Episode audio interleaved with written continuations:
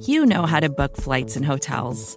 All you're missing is a tool to help you plan that unbelievable travel experience. That's why you need Viator. Book guided tours, excursions, and more in one place. There are over 300,000 travel experiences to choose from, so you can find something for everyone. And Viator offers free cancellation and 24 7 customer support for worry free travel. Download the Viator app now and use code Viator10 for 10% off your first booking in the app. Find travel experiences for you. Do more with Viator.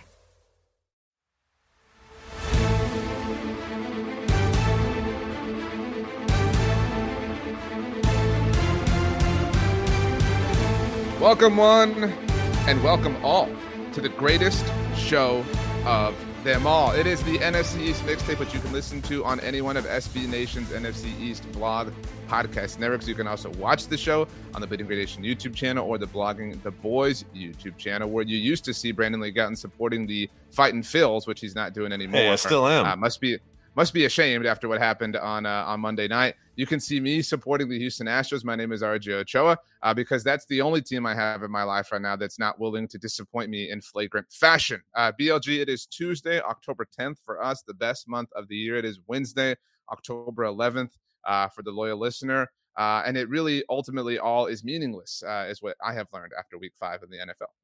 Uh, very exciting times, RJ, as the Philadelphia Eagles take a two game lead over the Cowboys and even bigger lead over the rest of the division in the NFC East here. For, Everyone lost, but the Eagles won. The second time this season that's happened. Um, so definitely a good start to the season for the Eagles. Still a very long season to go. Many things can change. Eagles schedule gets tougher.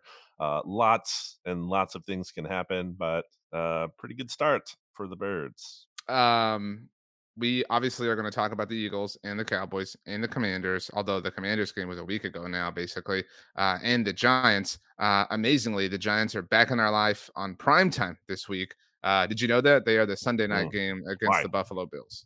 I did, I did see that, and I was like, why? Uh, I mean, you know the answer. I, mean, I, know you're kind of rhetorically asking, um, but it's because they had a successful season last year in an objective mm-hmm. sense, and the NFL doubled down on the New York properties, um, especially with them and the Jets. Um, so tough times right now for the G-men. I saw some Giants content creators on TikTok. They were like, "Please get us off of prime time. like, we do not enjoy this. This is only embarrassing and humiliating for us." Um, so uh, yeah, but you know what? They beat the Packers last year in London, so at least they got that going for them. That's exciting. That's meaningful. Uh, um, do we have anything else to kind of fiddle faddle around with before we get into the games? I don't think so. Um, you anything um, good recently? You make well, you make. I saw you made some wings or something. I did. Uh, shout out to Matt Pittman of Meat Church, um, who is um, you know does some stuff around the Dallas. I mean, some stuff, but like is uh, really well known around the Dallas area. Uh, he had a honey garlic lime wing recipe mm. that he had shared. So I wanted to try. I made them on Sunday about noon. Um, we talked last week actually about how this was going to be like this epic sports weekend. Um, we had A&M Bama on Saturday. A&M lost. I was bummed. Uh, Texas lost to Oklahoma, which, which, was at least a good thing. The Astros did win on Saturday, uh, but I was all you know pumped up because it, it's really cool. You know this, like when your team plays on Sunday Night Football, you get all day to just soak up the football. And I was pissed that the Astros were the night game, but I was all set up. I had the extra TV. You know, I had my wife, you know, put some cookies in the oven. It was all great. And then the Cowboys, mm. we'll get to, we'll get to uh, the Astros lost. It was just, it was just a suck fest. It was just terrible. Uh, but uh, but the wings were really good. I had never done them in the smoker like that, and I had never made my own wing sauce, which mm. was obviously what this recipe called for. Um, so that was a, a therapeutic uh, process, and I ate on them for a few sittings. It was really, really good. Uh, one of the best. How was your um? How was your burger thing at the at the Phillies game? It was good. Good follow up by you. The Schwarberger, whatever. The Schwarberger, yeah, it was good. It was um actually the the brisket on there was amazing. I have to say, especially for what okay. you would ex- not with all due respect to the people at Citizens Bank Park and the cooks there and everything. I just you know I wouldn't expect like some of the some very good brisket at a at a ballpark, but it was actually really really good. I was like, wow, this is surprisingly great. The burger itself is is fine. wasn't like an amazing burger, uh, but the brisket itself was the star of the show, and I definitely did not regret trying that out. And it was fun to see the Phillies win there, beat the Marlins to go 1-0 at that stage. I had a great time with my parents, so shout out to them. Obviously, loyal listeners of the NFC East mixtape. So uh, had a great time spending time with my family. Okay, well, good job uh, by the uh, the Citizens Bank Park employees and by you and your parents. Um, I had at Petco Park over the summer the most incredible brisket nachos. Um, so that was great. Ballpark food um, on the up and up here uh, on the NFC's mixtape. Uh, we go in divisional standing order, which means all of you. I also want to say this. Um, I had a lot of Eagles fans chirping at me in my mentions. Um, for general reasons, but also because we did not have Monday Football Monday, which is one of our shows that we have sure. on the SB Nation NFL show. It did not go out on Monday. So, and it did not. And actually, I just am fresh off of recording this mm. as you and I are recording now on Tuesday. Um, it was Mark Schofield. I don't mind throwing him under the bus because mm. he kind of did that himself, uh, who chatted us, uh, myself, uh, Mark, obviously, JP Acosta, and Rachel, who produces this show as well. Mark was the one who was like, Hey, are we going to do it on Monday because it's a holiday? And I mm-hmm. was like, hey, Mark, that's up to you. I, I actually said you should ask Kist because, as we all know, Kist is the boss. Mm-hmm. Um, and Kist, you know, and Mark had a conversation and it was decided that we would do the show on Tuesday. So BLG, what I'm pissed off about is mm. I got all these people because of a decision that Mark made that were like, RJ's ducking Monday Football Monday. oh, what a coincidence that the day after the Cowboys get blasted, there's no Monday Football Monday. We did it. I did it. Um, but Mark set me up poorly. So kind of a, a poor teammate, coworker, colleague move by Mark. Bad timing by you. Also, uh, Mark could also be accused of dodging the show because of what's going on with the Patriots right now. But, he said uh, that. Um, he he said that to be fair, so he kind of owned up to that himself. But um, it still was not a good scene for me, um, and it was completely Mark's fault. So, all right, let's uh, jump into it. Let's get let's get to it. The Philadelphia Eagles. Um, this was one of their more impressive wins. I thought. I know Most that there have been some kind of sleepy ones, um, but um, it was a little bit teeny tiny tenuous, but not really. Uh, I, I don't. I haven't seen anybody make a big deal about the Jason Kelce.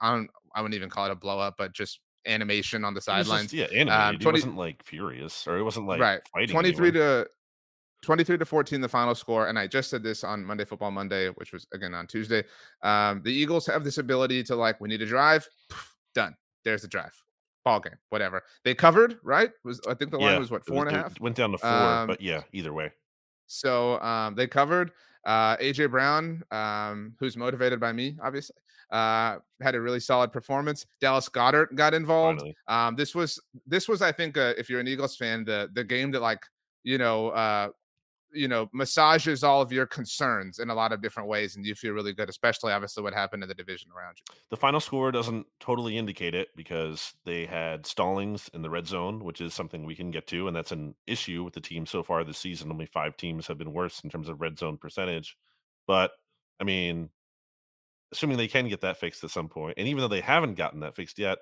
let me read you a stat here from uh, someone i cite often on the podcast our good friend Sheil Kapadia. 2022 Eagles offense, 27.2 points per game.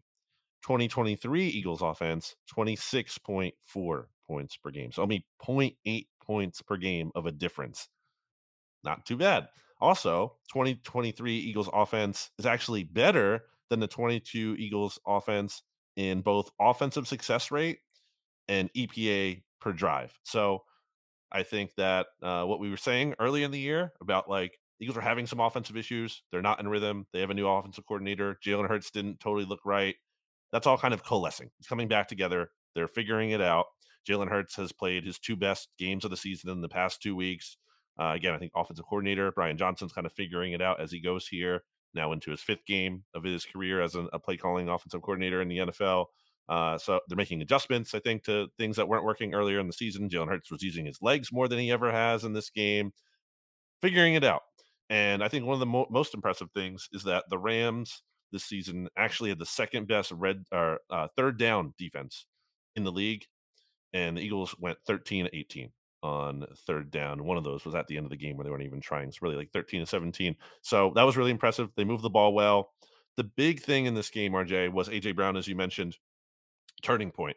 Eagles go down 14 to 10 with 32 seconds remaining in the first half. Eagles offense, or sorry, Eagles defense is like not looking great. don't have an answer for Cooper Kupp. Puka Nacua is you know scoring a t- he had set a touchdown. It looks like uh, things could go bad here for the Eagles because Rams take a four point lead and get the ball back to begin the third quarter. So it's like, oh, not looking great. All of a sudden, Eagles go 75 plays, sorry, 75 yards in four plays for a touchdown. And that was largely, you know, inspired by AJ Brown. Eagles go up three points instead of being down by four entering the half. And from there, the Rams didn't score another point. So the Eagles defense really tightened up and they were they were aided by the Eagles offense going on these long drives that did not end in touchdowns. Um, again, they only scored six points from a drives that went like 73 yards, 78 yards, 83 yards. So that's disappointing. Um, but I do think, you know, that's not really like the biggest thing to be worried about in terms of I think they can figure the red zone out. Uh, yeah. So this was the best win, and it did start to feel more like the 2023 Eagles. Sorry, 2022. 2022. um, yeah, just kind of again, I know it was touch and go is not the right way to put it, but it, I mean, part of this is the Rams are you know more impressive than I think any of us were willing to give them credit for at the beginning of the season. Um, so just kind of a, a little bit of a back and forth. The most impressive, one of the most impressive drives I've seen in the NFL this season um, was the end of the first half drive from the Eagles. Just like like it was it was just like the quickest and easiest thing of all time. And of course, by the way, I have a question. Um, because I don't I'm obviously not like attuned to this is the like tush push brotherly shove thing like is this like a thing like is this like a nationally like is this like a national topic every day that that is like invading Apparently, the Philly even though it was like a thing last year, it's not even new. So like, why are we still talking about it? that's really my emotion on this like it I, I don't have the take of like it's it's not a football play like it doesn't bother me i'm not like a fan of it i just i don't have any real passionate you know stance on this um i understand that there are safety concerns if that's the case i'm certainly willing to hear that out um and learn No, there's um, there's I, not I don't a have a, special safety. There's no especially i'm just saying like thing i know that relative to any I know other that football take play. is I know that take is floating around. That's all I'm saying. But I don't I don't have a passionate take on this, but um it keeps like entering my sphere that like national person X has like passionate take Mhm. on the tush push Philly brotherly shove It's whatever. just I mean boring. like What's there to it's say? just I mean I don't know. Uh, I will say like it's annoying that it is like brought up anytime any other team does it. I, I felt the same way um, when like anybody would try a, a hail mary. It was like, oh, they're trying to be Aaron Rodgers. Like, yes, Aaron Rodgers was the first person Mhm. to ever accomplish a hail mary in the NFL. Um, but whatever. I don't mean to deviate from the subject. But yeah, like uh, I thought it was bold to go for it in a good way um, at the end of the first half. Off of that, and of course it worked out. Like that was just such a. It felt like the Rams had a chance to really go into halftime with uh, an opportunity to kind of build upon, but it just Philly just let the air out of that balloon um, with that drive at the end of the first half. I want to read you some stats here. Your boy Nick want to. Sirianni, apparently not the best head coach in the NFC East. I have He a is I have a Nick take by the way in a little bit that um, I think will interest you.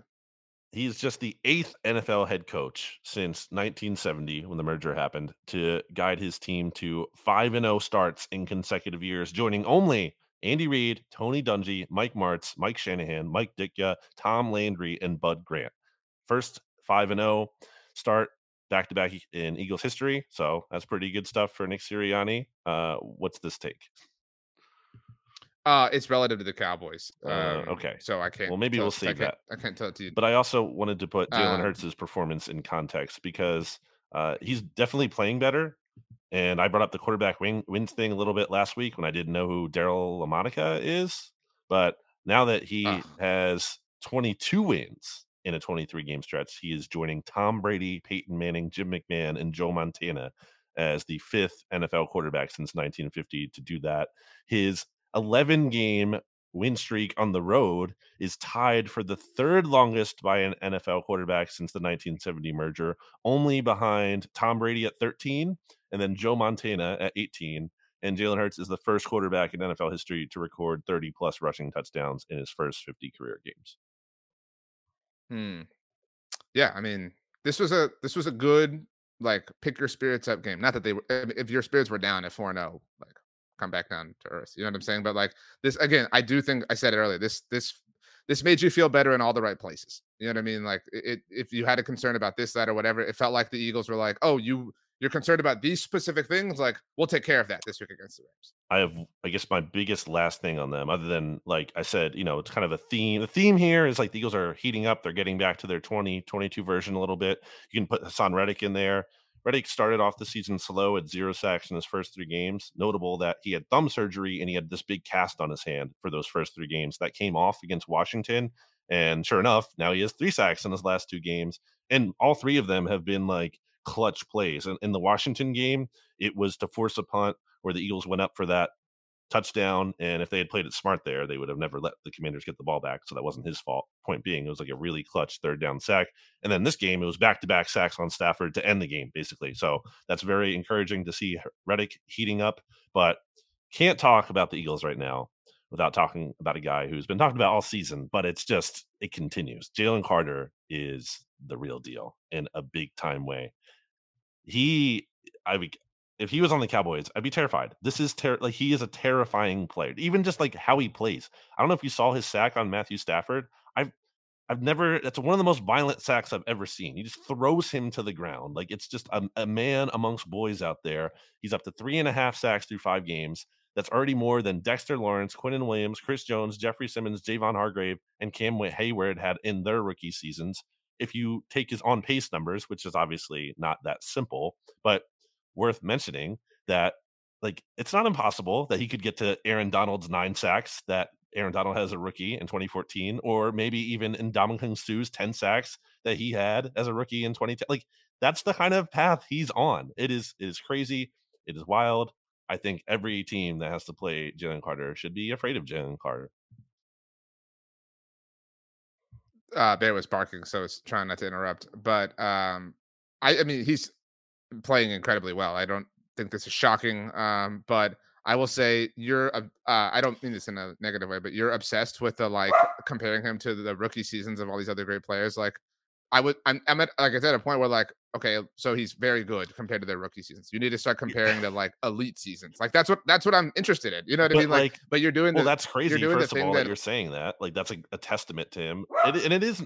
It is not shocking in that Joe, we knew Jalen Carter is really talented it is shocking in that he could be an all pro as a rookie. That's not crazy. Like that's in play here. That's yeah, that's, insane. I don't think that's, that's crazy. That's it's not. That's it's not, not a given. That's you weren't saying that as a given before the season that Jalen Carter be. No, no, it's as a rookie. But like it was, it was given that he was very good very and talented. that he was joining a defensive line that was very good. Um, so like you know that two and two could make four is again not the like most improbable thing ever. Uh, but again, like I'm at a place where it's like, okay, I don't need to see him contextualized to rookie Chris Jones. You know what I mean? Like that's like that's no longer like useful to me. You know what I mean? Mm. Let's let's Hater let's adjust the event. I'm not a hater. I'm, I'm saying let's properly co- that that if you're like, oh, let's take one of the like defensive player of the year worthy seasons of Chris Jones, and this is how he's even beating that. Mm. That's more interesting perspective. That's what I want to see at this point. Okay. So I mean, I think the rookie um, thing is relevant. no, it's hard. It's hard for rookie defensive tackles to produce it's, sacks. It's relevant, but again, like he's he like it's it's being destroyed at this point. Right. You know what yep. I'm saying? He's like, gonna. So, like, what was his we, quote about the Cowboys in the offseason that I think you he was like, I'm coming for the Cowboys, um, and he is man. He's coming. He said he's quote ready to kill the Cowboys. And he, I, I think he very much is. He's ready to blow up anything in his way. He's a monster. On the subject of talking about your future opponents, um, that is a perfect hmm. segue mm. to the Dallas Cowboys. If you're done, I don't. I don't. Are we? Are we transitioning to the Cowboys? That's what I was literally yeah, okay. doing. I'm just double checking. I just wanted ready. to make sure. Oh, okay. you, you and I were kind of both left-footed right now. Uh, but um, the Cowboys talked up this game to the San Francisco 49ers. Um, and well, I don't know. Do you want me to go first? Do you want to go first? Like, I mean, well, I don't know. Uh, so I wrote an article. Um, I saw this. Which I would encourage everyone. Yeah, I would encourage everyone to read. Um, a for the traffic, but B uh, because I do think this laid out at least how I feel, which we're about to discuss. But it was titled "The Dallas Cowboys begged for an opportunity to prove themselves and completely failed." So I tweeted this out during the um, the lambasting that the Cowboys took. Um, that the Cowboy and like I don't mean to like you know this isn't coping or anything, but the Cowboys are a good team, and that's that's like the problem. Like they're a good team. They will probably be a playoff team, but like this was supposed to be proof that you're better than that. Like this was supposed to be proof that you have a higher glass ceiling than that. So like I because I, I, still believe that they are one of the whatever you like. Where did you have them in your power rankings today? I had them. In uh, let me look like, really quickly at that. I like, did do that. I have them. I dropped still, them from I think six to nine. Yeah. Yeah, I dropped him from five to nine. I actually dropped him. Um, I wanted to bring this up too, so this is a good good way to do that. I dropped him more than anybody of the outlets that we curate. Mm. Um, NFL.com, ESPN, The Athletic, Sports Illustrated, CBS Sports, Yahoo. Um, Sports Illustrated didn't drop them at all. They had them wow. at five. I, I know. well, I, I, I didn't. I don't know, but I think I think the logic could be like, oh, they just ran into the best. Yeah, but still, I mean, that's like, a terrible. Come on. I know. I, I agree. I'm just saying, but um, but yeah, so like they're still a really good team. They're still a top 10 team. Like wh- however you want to again, I think they will be a playoff team if, if I had to, you know, forecast the future. Mm-hmm. But like this was supposed to be proof that you can be more than that. And not only was it supposed to be proof just in general because of the circumstances and the variables, but you said it. And, and you didn't only say it, you begged for it. You pleaded for it. You screamed from the mountaintops for a chance to go face daddy. And you got blown out. Like you didn't even just lose. Like it speaks enough to how low the bar is around here that had you only barely lost, you would have said, "Hey man, well you showed that you could hang with them and you know, they're the best team in the NFL whatever." But like that didn't even happen. Like you it was never close. It, it was never mm. even moderately close. The KaVontae Turpin touchdown was an impressive drive given the like chaos happening around them. So I'll give them like slight credit for that, but it was just a disaster. Like you have the the gap is larger than it's ever been with this team specifically. And I think this was after you and I, or it might have been the day you and I recorded last week. Um, I, I mean it that like I I'm not worried about the Cowboys playing the Eagles because we've seen that happen a million times. This is this is the benchmark for this team. Like this, this is the team who owns them, and it was proven that they do. And oh man, like I, I don't want to get like too into the weeds on this, but like Micah Parsons went on his uh, show at Bleacher Report, The Edge, and was all upset that George Kittle had the the Dallas shirt. Hmm. Um, and dude, not the time. Like, like I I respect, I really do. You know, having a, a competitive mentality and short term memory, whatever you. Well, yeah, and using whatever you can to channel yourself, and you know, all that is fair game. I'm not a professional athlete, so I don't know, you know, what goes into that, obviously. Um, and Micah, if anyone has earned the right to like talk or whatever, it's certainly him. But like, mm. dude, George Kittle specifically had three touchdowns. It was a career high for him.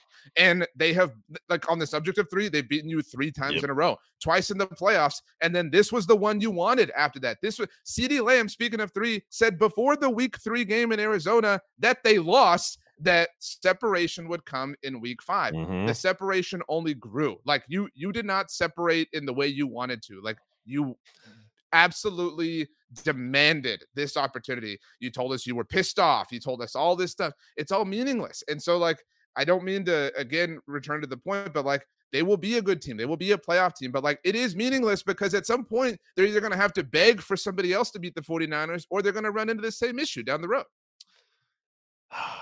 I enjoyed it. I enjoyed watching the Cowboys lose because there was some debate. It was like, should Eagles fans root for the 49ers to lose since the one seed? And I'm like, I get that. I understand what you're saying, but to just assume the Eagles are going to win a division that has not had a repeat winner in nearly 20 years, like I'm not going to do that. I'm not going to just assume that. And the Cowboys prior to this game were looking pretty good. So uh, I'm glad they lost. It does have to feel like, and I can actually relate to Cowboys fans on this from a Sixers fan perspective. Like you have this ceiling on your team. The Sixers can never get out of the second round. Like they can't do it. They just can't do it and you just have no reason to believe they can until you see it happen. With the Cowboys here, and uh, specifically going up against this team, and if they played this team in the playoffs, I do think it would be closer. I don't think it'd be like just because they blew them out this time. I don't think it's definitely a blowout. It'd, be time. closer because it'd be hard to get blown out by 32 points again. Sure. Like, so that's the only but, reason I'm willing to agree it would be close. But there's no like just like there was going into this game. There's really no good. You couldn't possibly pick the Cowboys. You just couldn't do it. They, that doesn't mean the Cowboys couldn't win the game, but like there's no reason to believe they could going into that game. And knowing that is just like analyst like there has to be some of that in the players' minds too. I mean, not every single player, maybe not entirely, but it's there more than not at all. And it's really tough. It has to be really tough for Cowboys fans to just like know that that cap is on your team. I mean, maybe you can avoid, uh, you know, facing the 49ers in the playoffs. It's possible. I mean, what, like not likely. That sucks maybe. to root for though. But like, exactly. That, that, sucks to like to have them be so rent free in the Cowboys minds and like Cowboys fans minds because like how can they not be? Um, and unlike Eagles fans relative to Dak Prescott, we're willing to admit this. Like we're willing to admit, like, yeah, this team owns us. You know what I mean? And so like that's a, a really just kind of frustrating place to be. And like I don't fault them for talking about it and for acknowledging mm. what it was. But like, you know, you you can't then just like get blown out and quit. I mean, you know what I mean? Like it, again, I, I don't like I don't mean to just keep talking in circles, but like it, it's I'm fine with how they talked about it. Oh, of course. Oh, who's uh, who's here? Oh, that was yeah. really, really uh, yeah. uh, surprised. I'm actually really happy about this. Uh, um, I don't know that Brandon recognized that I had uh, that I have the like permissions uh, when we record here. So like that. that. was like I do know. I knew well, you. like I mean, I don't have you know, them, but I had to have stats ambush I, you here. I, I don't think this is an ambush because stats can attest. I I d- did not come into this game with bravado. So like st- stats is only here to confirm what I said was probably going to happen. But stats, it's wonderful to see. I hope you had a great time uh, watching uh, your favorite team and the San Francisco 49ers. Hi boys. How are you doing, RJ? How's life? Again, stats. I'm I'm really happy for you, but like this isn't the victory lap that either of you no, thinks every it time the Cowboys lose, it's never devastating to you. It's just fine. You're fine with it. You came in, anyway, you sorry. you did an ambush after the Eagles beat the Andy Dalton led Cowboys Look, uh, three I years ago. to take advantage. And stats is coming in of my time, I, and I did because the Eagles so rarely beat the Cowboys. That's true. Uh, I mean, stats, that was the, the first moment here is yours. season we were doing the SB Nation NFL show, which we used to do with our good friend Stats, and we missed doing. Um, Stats, how are you, pal? I, Stats that gear looks fresh. Did you get it at Levi's? Yeah, the hat. I got the hat at Levi's. It was my first Niners game, first football game on Sunday at Levi's. It was wow. absolutely insane. The environment there. And I'm sure you've talked about it. And I do have to give you credit, RJ. You you have laid it out that the 49ers mm-hmm. are the Cowboys' daddy. I mean, Niners were up 14 zip before the Cowboys even got their first first down in the game. I don't know what the knock is on the 49ers. And I've given the Eagles a ton of credit because I think they're winning yep. while they're figuring it out. And I think the Eagles are getting better, but there is no knock on the 49ers right now. I don't care if you're a Dolphin fan, if you're an Eagle fan, whatever team you root for, that you have to say the Niners are the best team in the league right now. I agree. I, mean, I have the number one of my power would, rankings. I would offer um, that the Eagles didn't play this Niners team in, in the NFC Championship game, which was the conversation that led to a lot of fighting on the internet between the two fan bases, obviously. But like, I, I mean, and stats, I, I don't think it's a straw man argument, but I haven't seen at this point anyone saying that Brock Purdy is just like along for the ride. Like, it, and I know you've been talking about this as well. Everybody go check out the Gold Standard Network that Stats and his staff obviously do a great job with. Um, but like, he is a part of this. Like, it's it's it's he's not like riding coattails. I don't know that he's like the straw stirring the drink, but he has a very very prominent role. Like, it is no longer just like this machine. He's not Krang inside the machine in the Ninja Turtles. Like he is an equal Avenger that is a part of the entire ensemble. For years, what we've said about this 49ers offense is, hey, the roster's great. They've got the advantage everywhere except quarterback. And now I'm not quite so sure you can say that with this team anymore. Brock has 10 career starts. He's got 20 career touchdown passes. He still doesn't have an interception on the season. He is making big throws and big time plays. Even against the Cowboys, you saw it. Third and 13. Oh, big throw to Aiyuk. Oh, there's a penalty. Never mind. Wipe that out. Next play, he hits Deebo Samuel over the middle for 42 yards on an absolute dime of a throw. This is not the 49ers with Jimmy Garoppolo making life worse. Brock makes life easier on the 49ers. And I, have famously said I'm not sold on him, but man, every mm-hmm. week he seems to make it harder and harder to say that. Yeah. I, stats, you. Oh, go ahead. I have a couple. Uh, stats, time is limited with us here, just so you know. But um, uh, oh, I didn't know. That would have been nice to have known beforehand. Issues. I, well, I, I, wanted to have him on earlier, but poor Stats is having some internet issues. Um, I, two questions for you, Stats. Number one, uh, real quick. If the 49ers were to play the Cowboys again, let's say even, let's say in San Francisco, because that would probably be the most real, realistic scenario in the playoffs, what would the spread have to be for you to take the Cowboys to Ooh. cover? I would say double digits at least. Yeah. I mean, wow. I was going to say nine and a half. It's getting worse. The 49ers are like last in the playoffs last year. I think Kyle Shanahan kind of still didn't know what he thought about Brock. And so he very much kind of tried to hide him a little bit and like, just don't screw it up. And I think we could win. But you saw on Sunday night, that was not the case. Kyle is fully bought in. He's letting the ball rip. I mean, Christian McCaffrey did not even have that good of a game by his standards. And mm. like and he fumbled yeah. at the goal yes. line. it could have been I mean, worse. And by the way, can you tell Micah Parsons to shut up? Mm. I mean, him saying after the game, oh, we're still on their level. You can't say you're still on the 49ers level when you called the game a measuring stick on the way in and then you got your doors blown off. Now he's talking about now it's personal with George Kittle. Like the t-shirt, that's what's gotten you feeling some kind of way, dude. We ended your season two straight years, but the t-shirt is what's got you mad. Deebo Samuel said it on Kay Adams this morning. You don't want to see the 49ers again, Micah, because it could be worse next time. You came in late stats, but I already, you know, covered this. And, and I'm like again, I'm not and you and I were texting about this um on Monday. Like I'm I'm I'm not like I and for what it's worth, just so you're both aware, I don't there's not a Cowboys fan out there that's like, hell yeah. You know, like no everybody is like, dude, stop. Like everybody everybody is like, read the room like they are our daddy. You just sometimes have to accept that. And if you want to prove it wrong, you're going to have to wait for an opportunity. And to your point, stats, and to my point, and to, to the collective point, they demanded this opportunity and they didn't just lose, they got destroyed. I mean, and, and, and so like winner or history is written by the winners. And right now, the pen is in the hands of the San Francisco 49ers. Stats, I did want to say, you I saw you quote tweet a bit. I tweeted during the game, like, I have no idea how the Niners don't win the Super Bowl. Like, I know, I'm sure that that's been said, but like, they, season, they, are. Well, no, they look right now, about yes. like that's been said about the 19 Niners who got to the Super Bowl, obviously. That's been said about them at different times over this, like, I don't know what to call it. It's not a dynasty, but this just like general run. Um, but like, so they have looked like that team at times in the past stats, but like there is a significant gap, obviously, between the Niners and the Cowboys, but also between San Francisco and the field. Well, point. speaking of the field, I was going to ask the other question. I have one more after this one, really quick. Uh, stats, how would you rank the teams uh, in terms of threats to the Niners in the NFC specifically?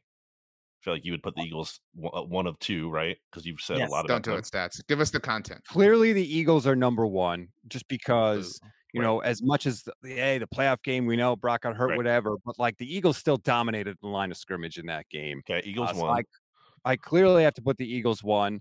Right now, I would go. Uh, maybe Lions two, mm. Seahawks three, just because the mm-hmm. Seahawks lost to the 49ers three times last year, right. including getting their doors blown Division off in the playoff. opponent. Yeah. Yeah, so I go, uh, I go just, Eagles one, Seahawks two, or three, many, and then how Lions many do you need to get to before yeah, the I was Cowboys? Ask, uh, the Cowboys Rams, like Rams or Cowboys? I'm not like uh England. I'm actually asking. Cowboys, but only because the Rams have lost to the Niners nine straight times in the regular season. Yeah. So I know they won the NFC Championship game, but you ain't playing Jimmy Garoppolo this time. I'm pretty sure the offense could gain a positive yard in the last 10 minutes of the game which they didn't do in the NFC Championship game. So I have to put the I have to put the Cowboys ahead of the Rams, mm. but only for that reason. And Vikings or Cowboys with uh Je- Justin Jefferson, who's not on. holding out or whatever, according to Adam. Vikings aren't even going to be in the playoffs. You're, you're no, but I mean, like uh, uh, the way you view the, the Vikings have a, a, a, really great offense. The Cowboys' offense has looked really suspect. So, like, I think that's a fair question if if things worked out that way. I mean, I guess I would put the Cowboys ahead of the Vikings because Dak is slightly more mobile than Kirk Cousins, although I don't know. But mm. uh, you can have that victory, but neither one's very high. Last one. I'm not. I've been not calling it a victory. I was. I was actually. I was curious. Last one for me. I think one of the most prominent takes that Stats and I were aligned on, certainly in the SB Nation NFL show, that Mike McCarthy is not the guy you think he is. Uh, Stats how scared of you were Mike McCarthy? Uh, how how much fear did Mike McCarthy instill in your heart heading into that game? Zero percent, zero, nothing, no fear whatsoever. I was way more scared of the of the Cowboys' offense with Kellen Moore mm. than I was of it with Mike McCarthy. I mean, you just look at the compare the two teams. The Niners are doing shifts, they're doing motion before every play. Cowboys look like they just line up and they were like, "We'll hand it to Tony Pollard, or we'll just have guys go deep." Uh, on the outside for the Cowboys. The only short routes I felt like were in the middle of the field. I, I don't like Mike McCarthy. I've made no secret of it. I thought his offense got outdated at the end of Green Bay. And what are the signs, RJ? I'll ask you that it's been updated, that it's anything different than what we've seen before. There was a lot of efficiency through the first few weeks of the season. Um, and it was difficult to properly gauge because they blew out the Giants right. and the Jets, right? Like it was it was not fair. And even the Patriots game was this like big blowout. And and obviously the Cardinals game kind of got away from mm-hmm. them. So that's why I tweeted like all my receipts are out there. I tweeted bef- like right before kickoff. I was like, this is this is a really fascinating game to learn who the Cowboys are. And I didn't I didn't say that like, oh, watch, y'all are about to learn. It was like, no, like this is we're literally about to learn. And this was the first time since the Cowboys drafted Tyler Smith in the first round last year that they had their full intended starting offensive line left to right, and they got worked. And stats, you and I talked about this on the Ocho on the BTB side of things uh, before the game. Look, the Niners defense is incredible, and I don't mean this in any sort of slight kind of way, but they're not who they've been the last few years. You told us that. And you, by the way, a great call on Dre Greenlaw uh, being the like underrated dude to watch. Uh, that was awesome uh, by you. But like, would you not agree that like over the last three years, this is the generally speaking weakest Niners defense we've seen relative to context? And so, like, you couldn't even capitalize on that. You said you were more worried about the Cowboys offense having success against the Niners defense, that obviously this game was going to be won or lost when the Niners had possession of the ball. And Dallas offensively, y'all are, are bagging on Mike McCarthy. I always looked to just restore balance in the force. All right. And you guys were way on one end of the spectrum, but you're letting Dak off the hook. Like, we haven't even oh. mentioned Dak's name yet. I mean, Dak was awful in this game.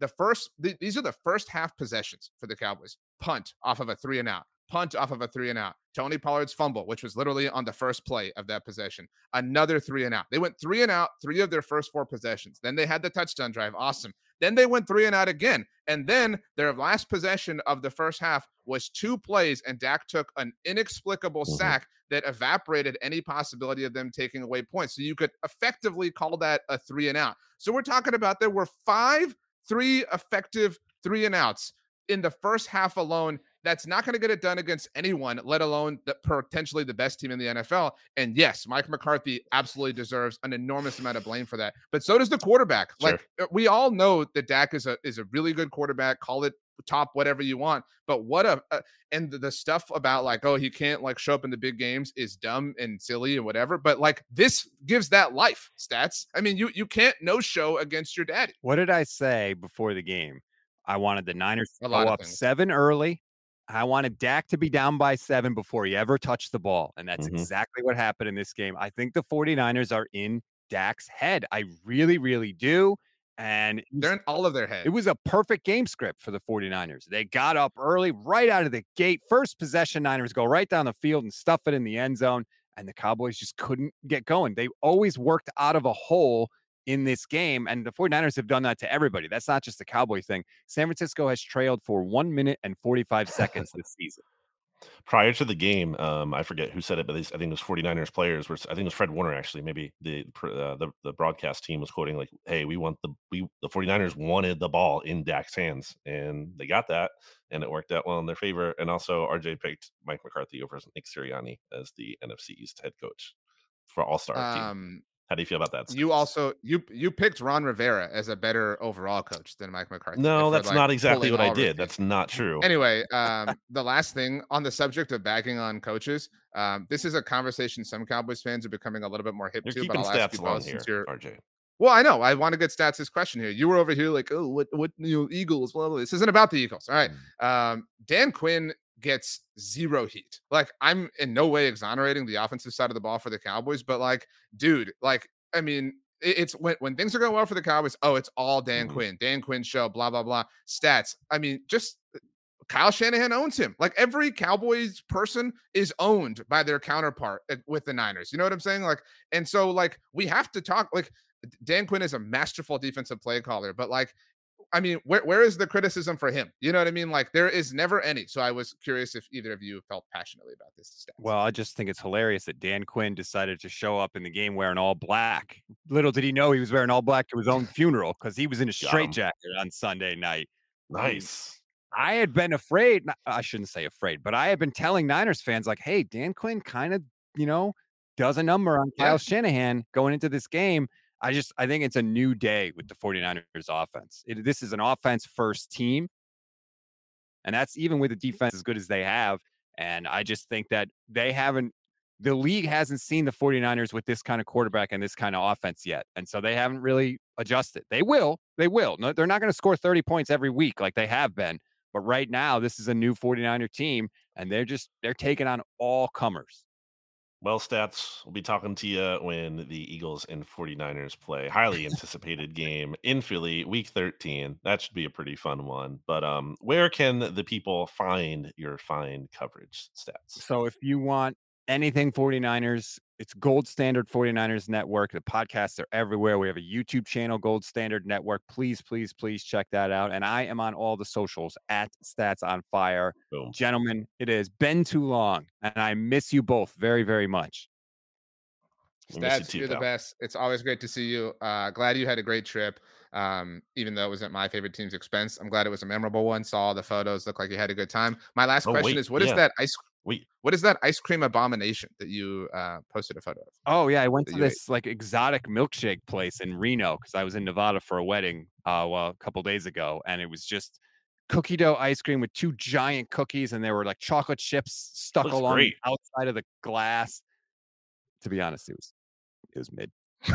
Stats, you're not a big music guy. I'm sorry, but we we, we did a th- we do a thing now here on the mixtape where every person, every guest has to pick a song. We pick a song and add it to the NFC every East mix. BLG butchered this. Every, every episode, we each add a song Yes. to an ongoing NFC this. East mixtape playlist. uh, and when we have guests on, you know, for that at the end of the episode, we give our songs. Uh, but so when guests are on, they get to add a song as well. So you are obviously a guest. A lot of pressure mixtape, so here. you get Didn't to add prep a you for song. this. Uh, I mean, I I hate to be cliche, but I got to go with DJ Khaled, right? All I do is win. That's fair. stats. It's Yeah, fair. It's a I mean- fair point. It's a No, fair I'm not. I'm not like mad about this, but like you know, this is like we didn't prep him. Didn't give know. any time to think. This is a good pick. that's your fault. I mean, that's Uh, I'm You're not right. I did for forget about that because I was so excited mean- to have our, our old friend on and to you know throw it in your face. But yeah, I mean, like this was the equivalent of like I don't know, guys. Uh, let's go with Happy Birthday. Like you know what I mean? Like no, it's just it's a good pick stats because all the 49ers do against the Cowboys is win. BLG landed the plane. That was a good way to put this. Um, so Alrighty, whatever. Stats. we'll Um, see you stats. You have the best day ever. Stats. All right, it already is. See you guys. See you, pal. Better stats. Uh, Oh, Brandon, before we go to guess. break, I wanted to bring. I wanted to bring. Oh, stats is the best. That was a really good surprise. It, it wasn't an ambush. It was a surprise. I know it Uh, was. but well, I it was wanted- kind of both. I wanted it to- was designed to be both. uh, I wanted to to read this tweet to you. Um, I don't feel this completely, but I thought this was interesting at least. Um, and then we can go to break. Uh, shout out to Jersey Bird three on Twitter, uh, who tweeted at me. So my tweet was, um, I said, I'm not going to fault the Cowboys for admitting that this 49ers game was a big one for them because it obviously is given recent history. But if that is your mindset for it, you have to show up more than they did in the first half. And this was at halftime. I said another half to go, but a gross performance so far. So again, I don't blame them. But again, if you're going to say all that, you got to walk the walk. Yeah, Uh, so Jersey Bird 3 responded and said, Remember when Sirianni admitted to wearing the Dallas Week shirt was Mhm. stupid? This is that. I don't think it's stupid, Wow. but I, I will give Sirianni credit because I, I and I didn't beforehand. Um, he clearly recognized that like that made things call it what you want, like more stressful, bigger, whatever, blah, blah, help. blah.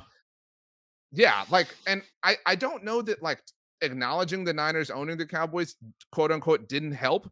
Um, but it, it I think it forces you into trying to play helped. up to something you have in your head. I think it only Well, could I have mean, hurt. like, I again, I, I don't dis- I don't think they're the same, but I thought that this this was an interesting line of thought to me.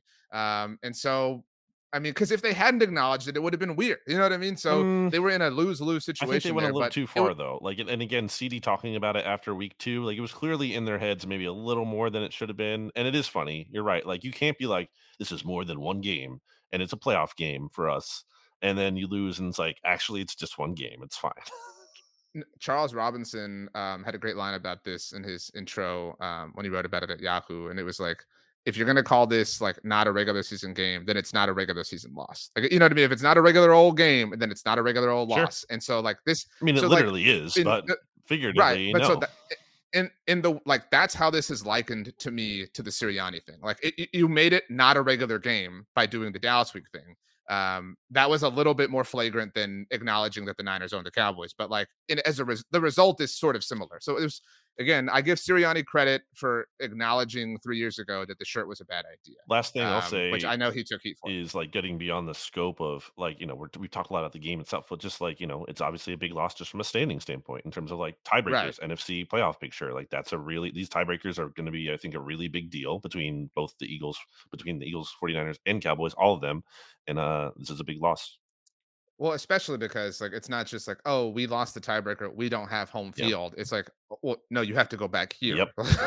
like Yep. it's you know what I mean? Like uh, so um yeah, tough scene. But uh let's take a very quick break to hear a word from our sponsors. Welcome back. Brandon, did you really see the photo that Stats posted of the milkshake thing? I did. Or were you just making? No, it was he was in Vegas, right? When he got that? Well, he just told us that he was in Reno, Nevada. Yeah. Those are the words he well, said Reno. like 10 But minutes I, yes, but I was double So, checking uh, that that's where that was, as opposed to when he got Right. out to California. um my point is um when i saw the photo i was like this doesn't look great like this um sometimes things could be too big like your uh schwarberger you know like i i might enjoy that i'm really happy that it was good but like i might enjoy that if i'm sitting down um but like sitting in a seat that would be very yeah, I ate it difficult standing up. It wasn't the most convenient thing. Yeah like that's that's all i'm saying and like that kind of milkshake thing like i don't know exactly what stats was doing it looked like he was i don't know if he was at some sort of casino but he was he looked like in a hustly bustly kind Mhm. of like you know area like that wouldn't be a fun thing to eat while you're moving around you know what i'm saying like maybe you're sitting at a diner or whatever like that would be cool but not not when you're you know rocking and rolling All right, we talked about the Washington Commanders a little bit on Friday Football Friday, aka TGI Football, last week you forgot the name didn't the you SB Nation NFL show. No, I didn't. Um, um yeah but- i don't know that we have to relitigate this game well, not everyone Um, that, so we'll get to some of it. But I mean, and it's been a you know, it's a long time ago, so we won't have to get in deep. I mean, it's just pathetic. Like that was a really, it's really the Bears are terrible, have been terrible all year long. You made Justin Fields look good. That's really bad. Emmanuel Forbes is not playing well so far. It doesn't mean the book is written on his career, but it's absolutely fair to wonder if they made a huge mistake passing on Christian Gonzalez and going for him instead, especially when like that was consensus. Like Gonzalez was like a, a consensus kind of prospect around, I I think above Forbes for most teams, or at least so it seemed to be on the big boards and everything, which aren't always right. But like you went against the grain, you kind of made like a big bold pick by doing that, and so far it is not working out. And Sam Howell didn't have a good game, and uh, yeah, things are looking tough for the Commanders. There's a lot of fire Ron Rivera articles out there, Hogshaven, SBNation.com. I mean, sure you can, but I, like, that's not really you're not really changing a lot this season. um i we we talked so much about like things we're afraid of like you mentioned you know you had been afraid that maybe they wind up with caleb williams the giants certainly seem closer to that uh potential Yeah. at this point um what i'm afraid of now like my new fear maybe you'll agree is that ben johnson is the future head coach of this team That's a that's a good You know what I mean? Like- good call by you. like like yeah, couldn't couldn't you see Yeah. like new ownership looking for like a splash you know what i mean like a face like a young hot shot offensive mind whatever like Yeah. that is my like of power rankings of our our mutual fears that might be number one yeah. I don't know how you know Bieniemy would factor into all that. Maybe they just wipe the slate. right right right right i mean but yeah we're speaking generally because like when there's a change like you don't know what's being retained what's not whatever blah He's blah, blah. from But I'm even I'm even afraid of Eric Bieniemy having the keys at this point. Like, I mean, the offense has shown legitimate life. I mean, again, I don't know that like I'm afraid of the offense, but like that would be an improvement on the Ron Rivera era, and I'm opposed to any improvement. Obviously, Ben Johnson was born in Charleston, South Carolina, and went to high school in North Carolina and went to college in North Carolina. So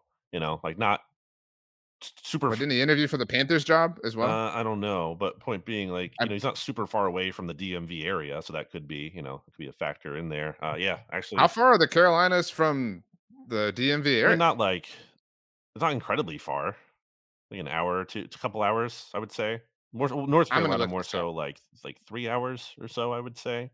Point being, like I'm gonna look it, it's conceivable that there's like ti like he he might want to go back there to that kind of region of the country. It wouldn't be too far. just. I'm gonna pick um, Raleigh No, I did I as an example. Charlotte, Okay, Charlotte. We'll do Charlotte. where he went to Uh. I'm gonna do Charlotte to where? What's a fair? I mean, FedEx Field. You know, just like yeah, whatever. um, it is a six-hour Oh, drive. yeah, it's longer than So, I thought. Yeah, I, I was gonna say, dude, because you were like, "Oh, it's like an I don't hour." know, Like, whatever. Like, That's close enough. Whatever. Anyway, I do agree with you. That's a concern that they could get Ben Johnson. But yeah, rest They're so bad, dude. I also think I don't. I don't think it would be fair to fault them for this, but like, um, I think people are gonna make, and we'll do it too. Um, but people are gonna make fun of them for not picking up Chase Young's fifth-year option. You know what I mean? Like, because if if there's one thing that looks stout right Mm. now, or that that you can like be excited about, it's Chase Young. But like, how can you like he- when he's probably going to leave? There's actually an interesting article on Hogshaven about how like the Commanders' defense has been better without Chase Young. You should go read that. It's interesting. I don't think you can blame them for that because, well, Right. the Well, injury. you, you would blame them with the benefit of hindsight, which everyone. the in, but the injury thing has. was in there too, and I don't know them. They might have had medical information that suggested things are really concerning. So I don't know. I can't speak on that. I will say that, um, you know, like we talked about, there was this. You beat the Eagles. Let's say you're what three and one at that point. You have a chance Oh, dude, yeah, that was their butterfly effect. chance to right. maybe capitalize on that momentum. I don't know that just because you definitely beat the Eagles, that means you beat uh, the Bears, but like you had this opportunity, and then even moving forward, you're they're still like let's look at their next several games coming up here. They play in Atlanta, they play against the Giant at the Giants, they host Taylor Heinicke revenge they game. host the by the. Eagles. Then they play they then they play away against the Patriots. So they like have a stretch here to still be competitive, like still kind of hang around for that seventh wild uh seventh playoff seed, that third wild card spot, as we've talked about. Um, so they're not like they're not dead yet. They're not eh, they haven't been written off, but certainly not in the best spot at two and three here. And in a division where your division winner has a tiebreaker over you currently and uh is five and oh. Well, and not only a tiebreaker over you currently, but where you were literally one two yards away from winning. You know what I mean? Like you were two yards away from Mhm. having that. And so like again, I'm you're right. Like it's not fair to say like, oh, if they go for two and if they get it, or you know, that they beat the Bears on Thursday night, but like it just sets up the like the the punt mentality in your mind. You know what I mean? Like it's just um They would Tough I mean, if they go for for- it, they get it. Like they're still, even if they lose to the Bears, they're still because they have the tiebreaker over the Eagles. Because the Eagles are four and Yeah. at that point, like you're conceivably still competing for the division. And now, like it's kind of like really not. It's kind of wild card at best, um, barring a collapse and a big surge. are we um ready to move on? I think so. I mean the New York Giants Hmm. got destroyed despite picking Tua Tagovailoa off two times and returning one of them for an interception did- or for an interception for a touchdown. Did you know that was the longest play in the NFL this year? I believe it. six? And also, like they Tua just threw it right to the Giants. I don't even think it was like this incredible, like oh wow, amazing play. As much as he just threw it right to them. Um, I have a take about this game. It was the final score 31 to 16. That's weird. The Giants blue is not meant to be like um in the one o'clock Miami Mm. sun. It looked weird. You know what I mean? It looked out of I can place. I can see that. Like I don't know what it is about that, but like I just it felt weird. It, yeah, may- maybe you're so used to kind of bright colors um there. It's it's a little bit more subdued, but um dude, yeah, like th- this is a tough scene. Daniel Jones was sacked well, how many times? Eight times, or seven times. times, whatever. Um He's hurt. I mean he's dealing with neck pain again, neck injury. He might play still in week uh six, but like he's banged up. on Sunday Night Football against the Bills. Woo! The- like I have a stat for you here that I shared with you offline, well, online, but off the podcast. People use that phrase, don't they? Yeah, I was literally about to say, like doesn't that's a make great. You're probably sharing great it discovery. online most of the time. When there people The only way you that, wouldn't be in person. Online is if if it was like a text message. That would technically not be like online. That's over. That's on like cell service. You know what I'm saying? So that's great uh, discovery. We're having some great. We, we were left footed early on, but we have found our. Well, I was talking here. to Jimmy Kempski today about um, the phrase because he started off the podcast BGN Radio episode 355 by saying he was feeling under the weather, and I'm like, well, does anyone ever say they're over the weather? And if you did, it would be like, Mm. oh, I'm over this weather. Like I hate the weather that's happening. I'm over it. No one says I'm ever over the weather, so I don't know, kind of interesting. But anyway, here's the stat from once again our good friend Sheil Kapadia. Giants have been outscored by 91 points through five weeks. That's not only the worst point differential in the NFL, but is the second worst point differential for the Giants since the year 2000. Only the 2013 Giants were worse. This is pathetic. It's one thing to be struggling, and it's like it's one thing to be what the Vikings are, right? Like they're one and four, but they've been in one score games. Yeah. They've been competitive. Like they've had some bad luck go their way, and that was due after having good luck go their way last year. So they're one and four. They only have so wait, they have the same record, right, as the Giants do. But man, like the Giants are terrible. I have them, I think, dead last. No, I have them 31st. Only I only have the Broncos worse than them in my power rankings. They're they're horrible. And as we've said, when you look at their schedule, it's not about to get any better. They're the Bills next. They're about to drop to what? One and five.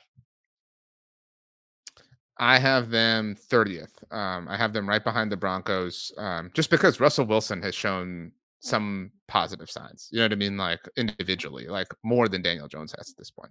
Um, you know, whatever. But um, yeah, it is a tough, tough, tough, tough look for the Giants right now. I've said the word tough in a lot of Do uh, podcasts. think. I mean, There's a scenario where Daboll could get fired because like this is not competitive I have- football, and if they keep playing non-competitive So- football, I don't know. What if they hire Ben Johnson? Potentially could be a candidate for them. I mean, I just it'd be funny a year after winning Coach of the Year, but like I don't, I just don't think you owe him anything, especially if you're this disastrous. This is terrible. Like I don't. How do, what do you do? That's the as I always talk about. The coach is the easiest lever to flip. Like what they can't get rid of Daniel Jones. Yeah, 'cause really. Like, what what move are you going to it's make? just- yeah, it's just money that you're burning, right? Like, which is true, but I mean, you know, you're. It's not like working against your salary and cap. so uh, we mentioned Mark Like, the coaching is very Well, much an issue. Dude, I, I said this a week ago. I, I was like, why is nobody bagging on on Brian Daboll? Like, it- you know, Daniel Jones has become like the poster boy for it all, which is really, I mean, unfair. Like Jones has been awful, but like again, Daboll's not been good. And, but everyone's like using Jones's awfulness as like an excuse for Daboll. Like, oh well, he can only do so much. Like, well, no, you can do a lot more. Like he's the head coach. The scenario, though, to answer your question, um, and I mentioned this to Mark Schofield, who we mentioned earlier at the top. Uh, Mark, eh, for the people who don't know, Mark is a is a Patriots fan. And um, so I asked Mark when we broke down the 34 nothing loss that they had, where's Bill Belichick coaching next year? The Giants, dude. Like, you know, like, wouldn't that be the move that the Bear family would consider making? Like, oh, oh, you know so what? right. Like, I forgot about like- that. That's so pathetic. right? Like, yeah, like, be- oh, of course, like, be so much like you know off season like written about it like oh he's found his new right. groove. It would be like the, the is a fresh return.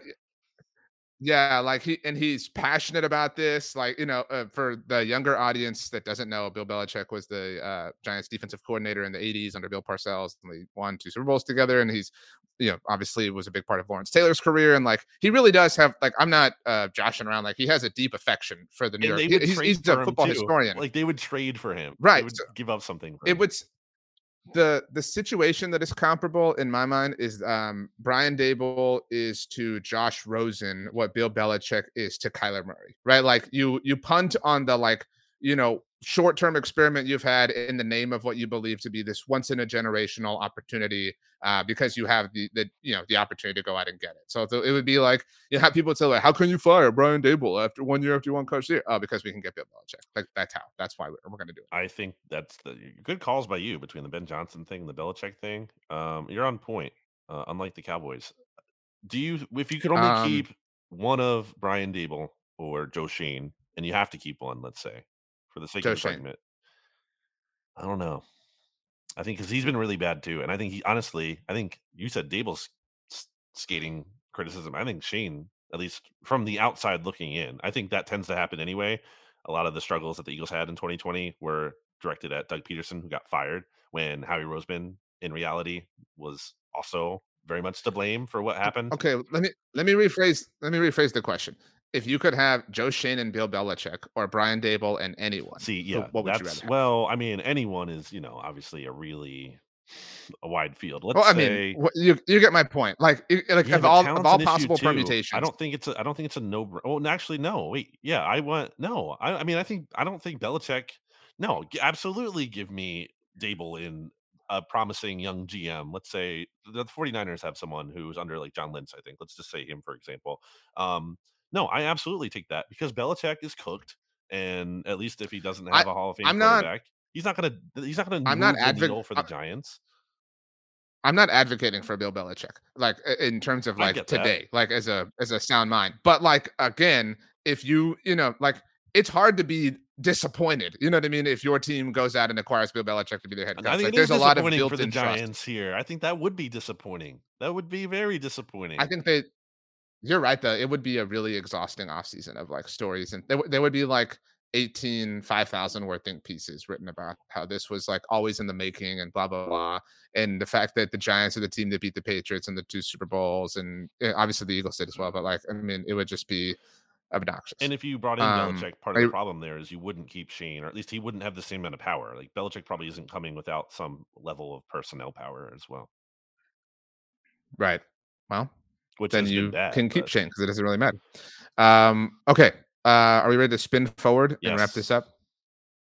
Okay. Um, in chronological order, the uh, Washington spin. I thought you Commanders are visiting the Atlanta Falcons. Um, Washington is getting two and a half points in Mercedes-Benz Stadium on Sunday. Who are they playing? The Falcons. The Falcons. We talked about this. Taylor Heinicke revenge. But you said Mercedes I'm going to take the Benz Falcons. Stadium, and that always throws me off because of the Superdome being having this. Yeah, well, it's the. Mercedes-Benz Superdome. Yeah, but that always Mercedes-Benz like Stadium. When I hear Mercedes Benz, I always get confused, which is what I mean. Like If- that if you were throws me. if you were BLG for the Saints or Falcons, th- you would hate this so badly because like you would be like, how could you share a title sponsor with your Oh, yeah, division rival well, and your main I division it- rival? I, thi- that? I hate it now. It sucks. It's confusing and it doesn't make any Right. sense. I okay, two and a half points for There's the like a Commanders. billion What do you think? sponsors in the world. Pick any other sponsor. Pick the game! Sponsor. Pick the game. Uh, what's the yeah, why are you not like the Chick Fil A Stadium if you're Atlanta? Uh, two and a half. Um, that uh, Atlanta's laying two and a half. against the Commanders? Yeah, dude, you're so confused. Yes, Um, you make the pick first. I'm gonna. I just said it. I'm gonna take the Falcons. Um, your boy Desmond Ridder, who you're the only person I not he believe in, coming off of the best game in his career. Okay. Um, I don't trust that at all. Texans? But Right. um, I, I mean, ah, what a bad beat for me Yeah. uh, with my lock of the week. By the way, half of a Um, point, but- off by half of a point. That's tough. I feel bad. I know, dude. My Um, lock of the week hit, by the way. I uh, mention that with the Giants uh, not even covering against the Dolphins. Uh, Bijan um, will do something like amazing in this game. So like, I'll take the Falcons. Mm, I'm gonna. Uh, I'm gonna take the. Uh, I guess I'd feel dumb taking the Commanders, wouldn't I? I'd regret that. Yeah, I'll take the Falcons. Yep. Okay. The uh, Eagle. So we have actually um, Commanders are at noon, Eagles are in the afternoon, Giants are Sunday night football, Cowboys are Monday night Hey. football. So you can watch all four games uh, separately. Hasn't that Uh, happened but again? the- Like uh, multiple times this year. Weird. Yeah. Uh, well, they've all been on primetime. You know, it's Mm. just been crazy. But um, so the Eagles are in the afternoon uh, at MetLife Stadium against the New York Jets, who they have never lost to as a franchise um, 1973. So, um, the Jets are getting seven points Ooh, at that moved up. It Tough opened at six point five.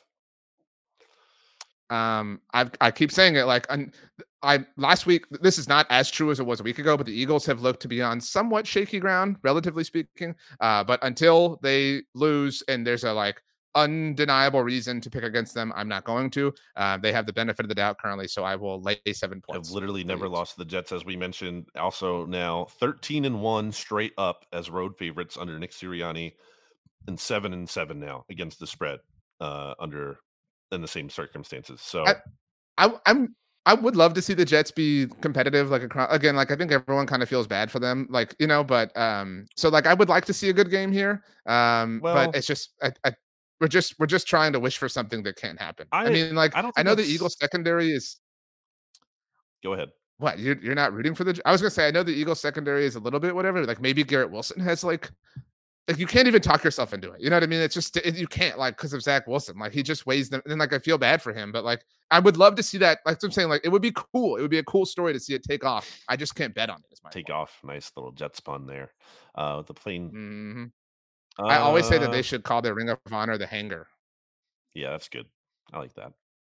I Yeah. do think it's a little premature to say it's going to be like a cakewalk for them. Jets have not. Jets have been competitive, even though Zach Wilson I don't think is good. And okay, I do think one thing that's hurting the Jets is I think this past game was kind of their Super Bowl. The the Nathaniel Hackett thing of it all, like they put a there was Oh, a yeah. lot of like emotional weight into that game, and I get it. But at the same time, like I kind of wonder if that's a- a little bit of a letdown scenario for them going into this game against a team and an uh, uh, inter conference, yeah, inter conference opponent. Um, well, I was thinking inter versus intra. And This is the battle of Gang Greens, by the way. yeah The, the winner gets to call themselves that. of Green Nations too for SB Nation. We have uh, That's Green Nation that's was true. first, but then Gang Green Nation came along. So we have GGN and BGN going head to head here. I think the Eagles are going to win the game. I think that's pretty fair to say. they have not. You're gonna do the emotional emotional hedge again? Well, I just think the Jets have been competitive this year. Okay, so they battled back to beat the Bills in Week One. They lost by 20 points to the Cowboys. It was a one-score game at halftime before the Cowboys pulled away later in the game. Uh, And it was the first week post Rodgers. Like a lot of you know, a lot of shock in in the building, so to speak. I don't know, I think Brandon's internet is struggling. at this point. We're so close to the end. We're so close. I'm going to keep buying him time. Brandon's internet is out. It's out. I don't think it's my internet. My internet is stable as a rock right now. Um, Brandon is frozen. I'm to text him, see if this is an issue. This is so much suspense. Um, your internet good? Question mark. Um, it's a tough scene for Brandon. Um, I think he's going to take the emotional hedge here. Personally, I think that Brandon's going to take the points, but take the Eagles to win. And how could you not at this point in time? I have texted him, and I have not. Oh, he's out of the stream now. I'll give him a few minutes. Um, yeah, I think Brandon's going to take the Eagles to win, and the Jets. Um, oh, he's trying to come back. Let's see here. Uh, is he back? He's not back yet. This is so non. Actually, it's kind of. I was going to say it's not dramatic. This has gotten kind of dramatic.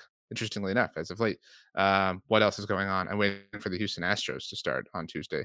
Uh, ooh, got a text from Brandon. Does it look like it's going to happen? Let's see here. Uh, this is super suspenseful as I read text messages on a podcast. I never really thought that we would be doing this on the mixtape. Um, oh, he's got an outage in his area. Let me ask him. Um, see, Eagles minus seven. Let's see, you can pick that. Um, and the Giants. Oops, I've given him all the lines so I can get his answers over text message. And um, oh my gosh, uh, I'll explain what I'm oh my gosh in a moment here. Um, let's see here. Come on now. Brandon has all the information. So um, I oh my gosh. So uh, Brandon is going to give me his answer in a moment for all these three remaining games. Um, I think he's going to go Eagles to win, um, but Jets to cover, as mentioned. Um, he's typing right now. The New York Giants are on the road on Sunday. Um, let's see here. He's going to see if he can get back in. Let's see. This is a super.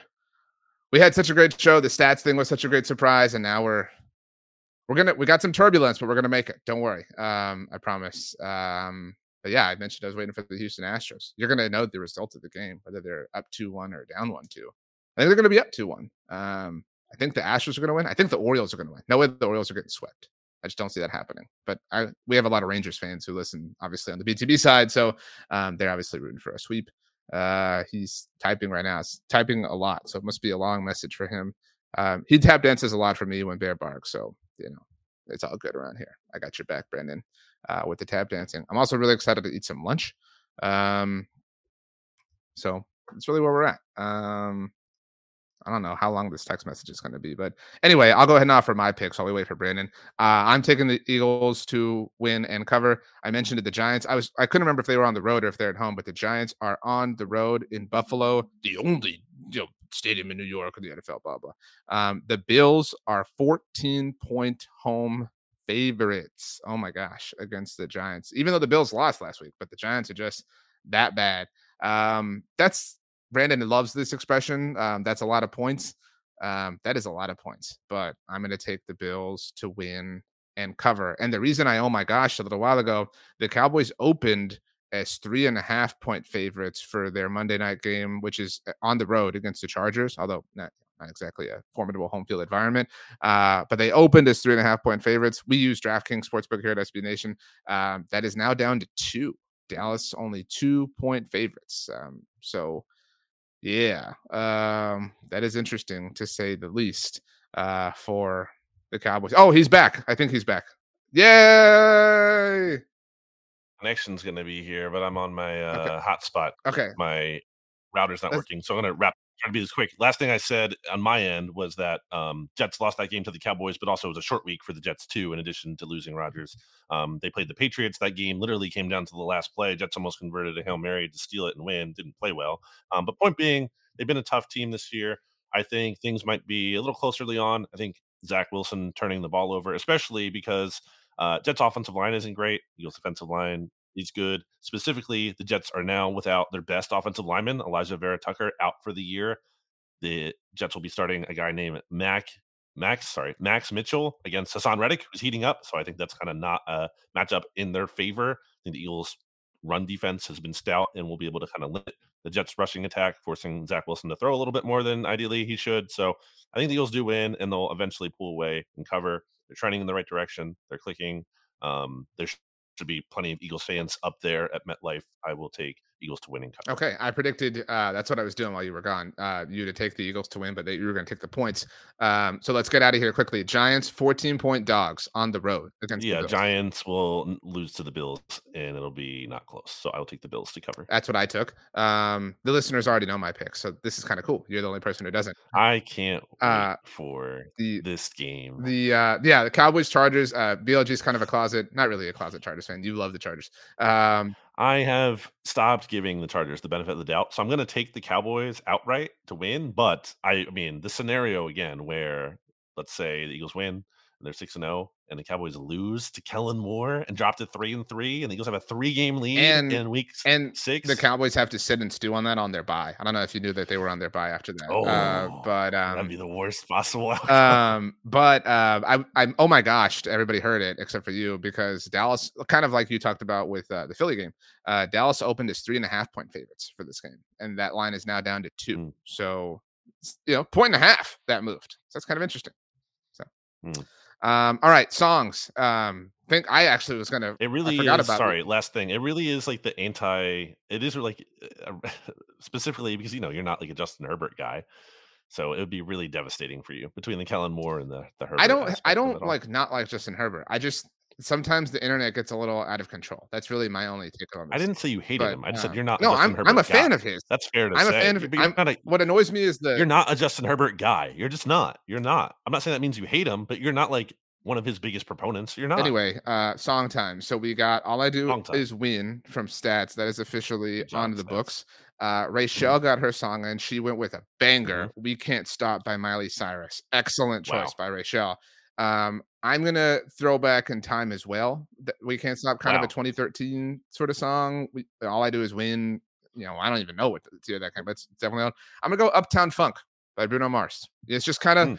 it's funky right now for the Cowboys. It's just funky kind of time. I need I need mhm, something to give me some some good, you know, you know, beats to move around and feel jovial about something. But uh what is your song, Brandon? Okay. I'm gonna go really far back in time and pick Toccata and Fugue and D minor BWV five six five by uh, Johann Sebastian Bach. I said I wanted to start doing some Halloween stuff, you know, some spooky music. This is that song that goes like with the organ. Do do do do do do do. You know, like that like Halloween scary music. So I'm throwing that on there. I need you to Boom. slack me that because there's no way I'm gonna remember that. Um, Yeah, I will. Okay. Uh Brandon, as we leave, I would like you to tell me your three favorite things about stats. Three favorite things about Actually, three favorites too hard. friend. Three three really good things about stats. That's a little bit easier. yeah, three really good things about stats. I mean, this is easy because there's a lot of things to pick from. Number one, uh sweetest guy I could ever know. Wow. That's number one. Number You know two, me, I- I'm uh, pretty sweet, I, but whatever. Okay. I think he's really uh smart and like good at uh thinking on his feet like he did the song like he's he's you, can throw things at him and he reacts quickly he's good uh and number three is that he roots for a team that beats the cowboys a lot and i like that even though you took me off of the screen and you put me on the title card but it's fine people can still hear me especially the audio listeners. See ya